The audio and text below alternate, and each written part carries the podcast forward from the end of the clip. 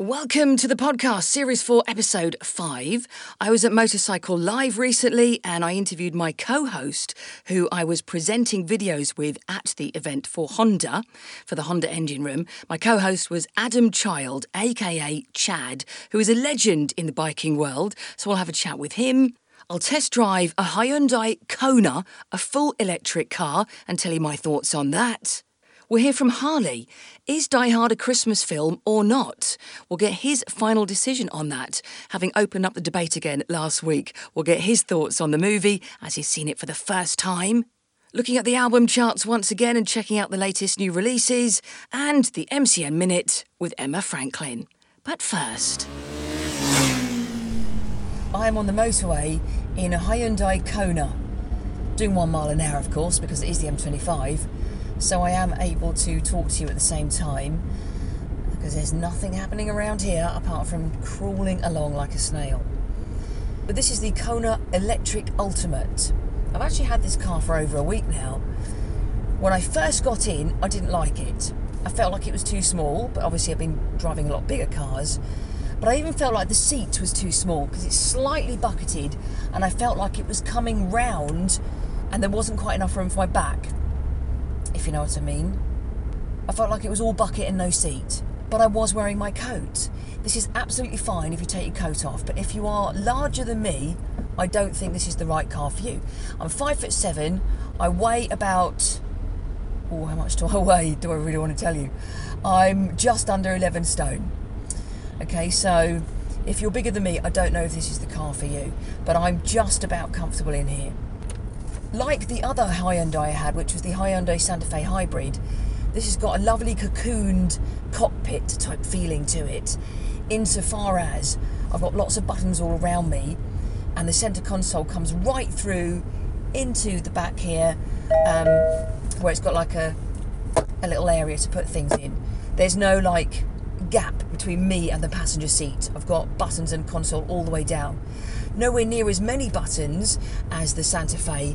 Um, it's a more simple version, but I still really like it. And in this particular one, I've got a section of buttons for the aircon.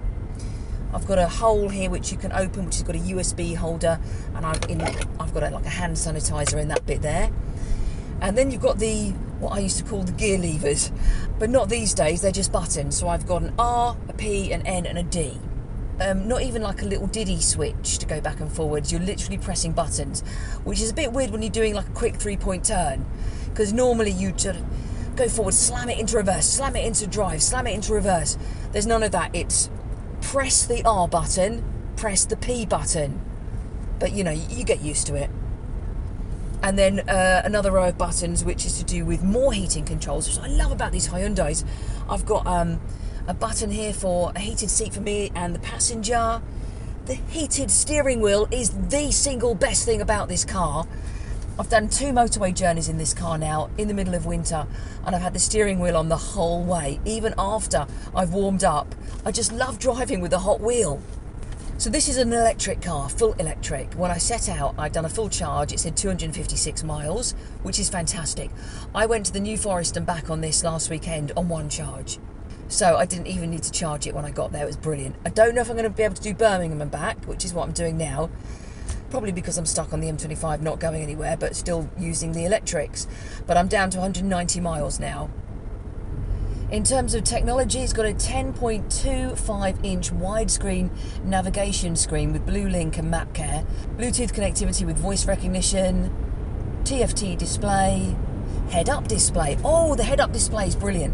So when you get in the car, this little see through screen pops up and it becomes your head up display. So as I'm on the motorway now, um, obviously I've got my dashboard in front of me, but I've got this extra little screen which is telling me uh, that I should be doing 40 miles an hour. That's hilarious because I'm doing one. That um, it, has got a little picture of the car with the lanes, so it tells me if I'm veering or anything like that. Really good little information screen that. And low enough not to be in your face or actually distracting you.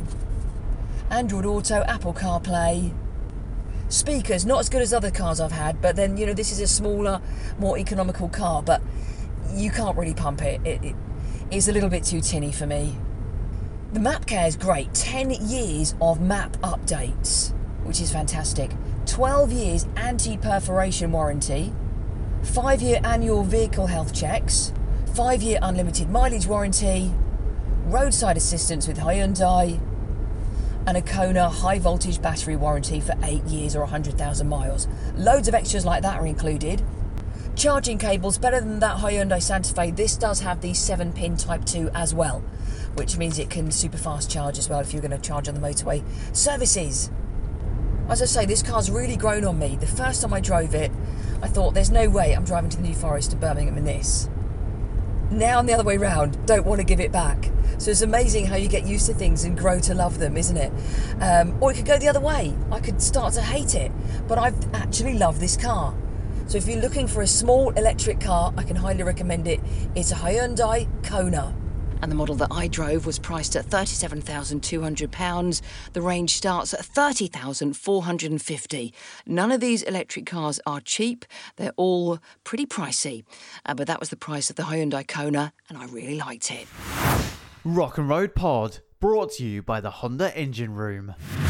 So recently, it has been Motorcycle Live at the Birmingham NEC, and I went up there for the first weekend with Honda and the Honda Engine Room and did some filming with Chad. And you can watch the videos on the Honda Engine Room or just go to Honda Video on YouTube and you can catch up on all of those. But I thought we'd find out a little bit more about Chad. I'm at Motorcycle Live with my co host uh, with Honda this weekend, Chad. Hi, Chad, how are you? Uh, good, good. It's good to be back at the NEC. You know, we've missed the show for a few years now, and it's just good to get back on bikes, see everything for the first time for 2022. Now, you're a bit of a legend in the motorcycling world. Uh, I wouldn't say legend, but I've been doing it a long time. So I've been doing testing professionally for over 20 years. So yeah, I was at Fast Bikes, and then I did a long stint at MCN, and now uh, freelance. So it's it's a good job to test all the brand new models. So you do YouTube videos and that sort of thing? Yeah, yeah, I do everything. So it all depends on what the, the customer wants and what the client wants. So, for example, I'll go ride the, the, the latest Africa Twin or the latest Fireblade. And then sometimes that's just for one magazine, and sometimes that's for several magazines, and some are digital, some want YouTube content, some want traditional papers or magazines. So obviously we're here at Motorcycle Live. We're both working with Honda this weekend, but but you're quite busy as well in the run up to this. You're always flying off different places. Where were you just before this event? Uh, so just before this, I rode the new Panigale in Jerez, and then three days before that was the new 1200 uh, RR from Triumph. That was in a racetrack called Ascari in Ronda in Spain. And then I did the Husqvarna Norden in the Azores Islands, Street Fighter in Monte Blanco, the new Tuareg from Aprilia in Sicily, and what was that? Was something else in there as well. Oh, the Multistrada V2 was in Tuscany, and that was November. That's one month. Yeah, yeah, yeah. I mean, th- th- this time of year, November is always crazy busy. January and February is crazy busy because all the manufacturers want to get their new models out in uh, a nice climate with nice background for essentially for pictures and for safety. So if you're launching a, a, a, new Fireblade, for example, as much as I love England, you can't really do it in England because you need to launch that model in November, December, or January. So and it's freezing. Yeah, it's freezing. It's cold. It's grim. The tires don't work. The bike's not in the best scenario. You can't get good photographs. You're dressed in, you know, Cordura and winter gloves. I mean, it's great for riding. I ride all winter, but to test a bike, you need to go to Spain or Qatar or. Oh, what a shame! Yeah, yeah, what a shame. what a hard life. What a tough life. So then, and it makes the bike look as uh, as best it can um, because they want the bike to perform to, to its best of abilities. So you need, you know, a grippy racetrack that's dry, you know, with good tyres, and and you know, if you go do an Africa Twin, then we go usually to somewhere like Sardinia or Sicily, where, where, where you're free to, to explore and have a have an adventure. Um, but I mean, it all sounds, oh wow, you're traveling, but I always say you spend, you know, a day traveling, and then you spend one day riding, and then another day traveling. And as you're doing that traveling, you're sat on an EasyJet flight trying to write 3,000 words, edit a video. You know what it's like trying to edit, and um, so the, the amount of time you're actually sitting on a bike riding in a glamorous location in the job world is probably about 20% of the job nothing's quite ever quite as glamorous as, as you might think, is it? No, no, it definitely, it definitely, definitely isn't. Um, and I see it because I've done it for twenty something years. So you see people come in and, and, they're all, "Wow, this is oh, it's quite difficult," and then, they, and then they go back out again. It's a difficult job, but but one I've loved for, luckily done for over twenty years. And what is your hot tip for 2022? Out of all the bikes, which would you buy? Which would I buy? Ooh, I don't know. I, I'd say I just it's it's different bikes for different folk, as I always say, and it changes dramatically. So I rode the Come on, I'm going to pin you down. well, I rode Panigale the other day, and I, and I got off that, and I'm like, that's amazing. Yeah, but I've got a Honda Fireblade, and I love that Honda Fireblade. And then in winter, I love adventure bikes.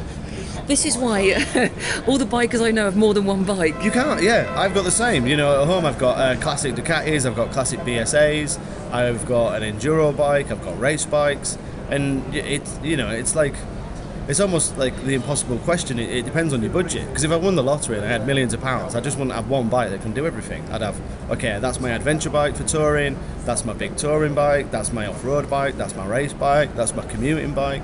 You know, you can jump on you know, it's not every day that we're riding Fireblades. You know, you, you jump on a, a 350 scooter and, and you're flying through Barcelona in November going, why doesn't everybody who live in a city ride a scooter?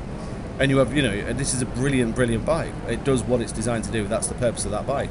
Um, so it's not every day we're, we're on sports bikes, you know, it's from Harleys to electric bikes to trials bikes to motocross. Yeah, yeah. All right. Well, you didn't actually answer the question. That was very poli- politician yeah, that was a bit political answer, wasn't it? Yeah. Come on, you've got a budget, okay, of uh, let's say 15 grand. What would you buy? Oh. You see, what I would do, honestly do with 15,000, I'd split it into three fives. Impossible. yeah, I would. I mean, I just bought an old Ducati 900 SS 1992, you know, which was the bike that I kind of had as a poster bike, you know. And like when you look at like here we are at the Honda stand, and you look at the old Fireblades, like the 92 bike. I mean, you can pick those up for about eight thousand pounds, and they're just synonymous, classic, beautiful 1992 Fireblade. So I would probably buy something like that, knowing that I'm lucky that I get to ride brand new bikes every other day. You know? Okay. Well, we'll leave it at that then. Yeah, yeah, yeah. yeah, I'll go with something old and classic. And if you want to see more from me and Chad, have a look at the Honda videos at the Honda Engine Room. Hi, Dexter. Hi.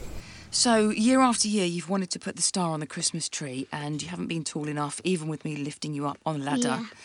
And all this year, you've been saying, I'm going to do it this year. Am I tall enough? So, what actually happened this year? Uh, I got it on the tree. It was so exciting. Now I can. Actually, the whole house can have turns. But next year, I'm doing it because it's just my first time. I need to get the hang of it. Um, what happened when we did it, though? It didn't go smoothly straight away, did it? What happened the first time we tried? fell, tried It fell on and it broke one of those glass baubles, and it was funny. and to... And then the second time you did it, um, it almost dropped, but it was third time lucky, wasn't it? yeah, And if you want to see the video of that, go to my Instagram at Leona Graham DJ. Now, Dexter, what have you asked for for Christmas this year? I don't know anything. okay. Um, you could- Anything some surprises. Surprises. Oh, well, we'll see what Santa brings him. Now, my chat with Emma Franklin. The MCN Minute on the Rock and Road Podcast. Welcome to the podcast, Emma Franklin, Deputy Editor of MCN Motorcycle News, the weekly paper. Hi, Emma, how are you? I'm really well, thanks, Leona. How are you? Yes, good, thank you. Looking forward to Christmas?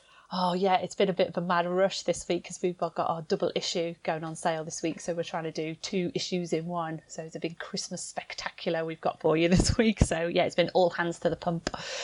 Yeah, it's always um, it's one thing celebrating Christmas, but for a lot of people like you, it's actually double the workload in the run up. That is exactly it. So we're well ready for the break when it when it comes eventually. Yeah, good fun. Um, so have you got like a week or two off? Yeah, fingers crossed we should get two weeks off, barring you know, obviously the world of news never sleeps. So if there's something happens in the in, in the interim, then we'll all have to jump back to our uh, Yeah. computers and get out there. Life of a journalist, eh? Exactly. Yeah, it's all go. So what can we look forward to in the next paper? Oh, right. So I've, I've sort of said it's our massive double issue. So we've got like a special uh, Christmas supplement. Um, so you don't want to miss that, as well as a lovely glossy pull-out um, calendar as well. So that's a big hit for everyone. Um, What calendar for 2022? Yeah, 2022 Ooh. calendar. So yeah, it's really nice, and um, yeah, that's always a big hit with people. Oh, yeah, that sounds. oh, I will definitely put that on my wall. Yeah, you you need to have it. It's a nice calendar. And uh, what else is happening in the motorcycle world? Right, well, this week we finally, um, our road tester, chief road tester, Michael Neeves, he's uh, over in Portugal and he's trying out the new Tiger Sport 660. So, this is the um, sort of adventure sport bike, which is based on Triumph's really popular, really good Trident platform. So, he's been over there riding that, and it, it, it sounds like Triumph have got another winner on their hands from what he said so far. So, Yeah. Um, and anything else to report, or is that it? Yeah, well, sort of keeping on the adventure trip. This is sort of like the opposite end of the spectrum. So, as whereas the tri- the, the Tiger Sport is like a, a road orientated adventure style bike, we've actually um, Ducati have finally um, unveiled their Desert Racer X, which is sort of like Duc- Ducati's first sort of proper off road motorcycle, and it's sort of like um, a retro Dakar themed um, off road machine powered by um, I think it's the Multistrada V2 engine, and it's got a 21 inch front wheel, which is like a first for a Ducati. So this is like a proper proper adventure machine, and it looks it looks really really good. All right, then, Emma, we'll have a very Merry Christmas Yeah, you too. and a Happy New Year, and we'll chat to you in 2022. Yeah, speak then. Bye. bye bye. The MCN Minute on the Rock and Road podcast. Buy the latest issue in store and online at motorcyclenews.com. Now let's have a look at the album charts. I'm pleased to say there is some decent stuff creeping into the charts. New album from Deep Purple in at number 28 called Turning to Crime. Um, I can see David Bowie in the charts, new entry number 24 with Brilliant Adventure. Queen's Greatest Hits at 19. It's interesting to see that popping back in the charts. Oasis and Coldplay with uh, Music of the Spheres and Knebworth 1996 at 15 and 14. Robert Plant at 11. The top 10, not really worth mentioning. All I can say to you is boy bands, girl bands, and warblers. That's all you've got in the top 10, so a little bit disappointing in that respect. Uh, but hopefully, we'll see some new music from some new bands in 2022. Let's keep real music alive. Bands who actually play instruments, guitars, and drums, and don't just sing with microphones on stage would be fantastic. Talking of which, festivals for next year are back on, and there's plenty of real music to be had there, including the Isle of Wight Festival featuring Kasabian, Blossoms, Muse, Tom Grennan. My favourite out of all of those is Muse, so I'll definitely be going on the Sunday night, but a really good lineup for the Isle of Wight Festival next year. Another festival I'm going to the weekend after, later on in June, is the ABR Festival. This is a combination, well, it's perfect actually for the Rock and Road pod because it's a combination of motorbikes and music. It's the Adventure Bike Rider Festival and it takes place at Ragley Hall in Warwickshire the weekend of the 24th to the 26th of June. There's live music and there's motorbikes. What more could you ask for? I'll definitely be going to that uh, next year with Honda and watch my Instagram for more about that. Okay, I've got Harley with me in the studio right now. And Harley, I've got a question for you, having uh, watched Die Hard with you, and it's the first time you've seen it. So here's the big question, Harley Is Die Hard a Christmas film? Well, I believe that it is. Oh, okay. Can you tell us why? Well, um, if it wasn't set at Christmas time, there wouldn't be a Christmas party and he wouldn't be invited to the Christmas party. So if it wasn't a Christmas film, none of it would have happened and they would have just taken the money. You make it sound so simple, Harley. Was there anything else that made you doubt your decision? Well, maybe like that it wasn't completely focused on Christmas, but a lot of um when they made like Christmas jokes and stuff, like about it like we're going to need a miracle, oh don't worry it's Christmas, stuff like that um is uh what made me decide that it is, a Christmas film. Any other things that have helped your decision with this, Harley? Um, at the end, the limo driver says, "If this is your idea of Christmas, I got to be here for New Year."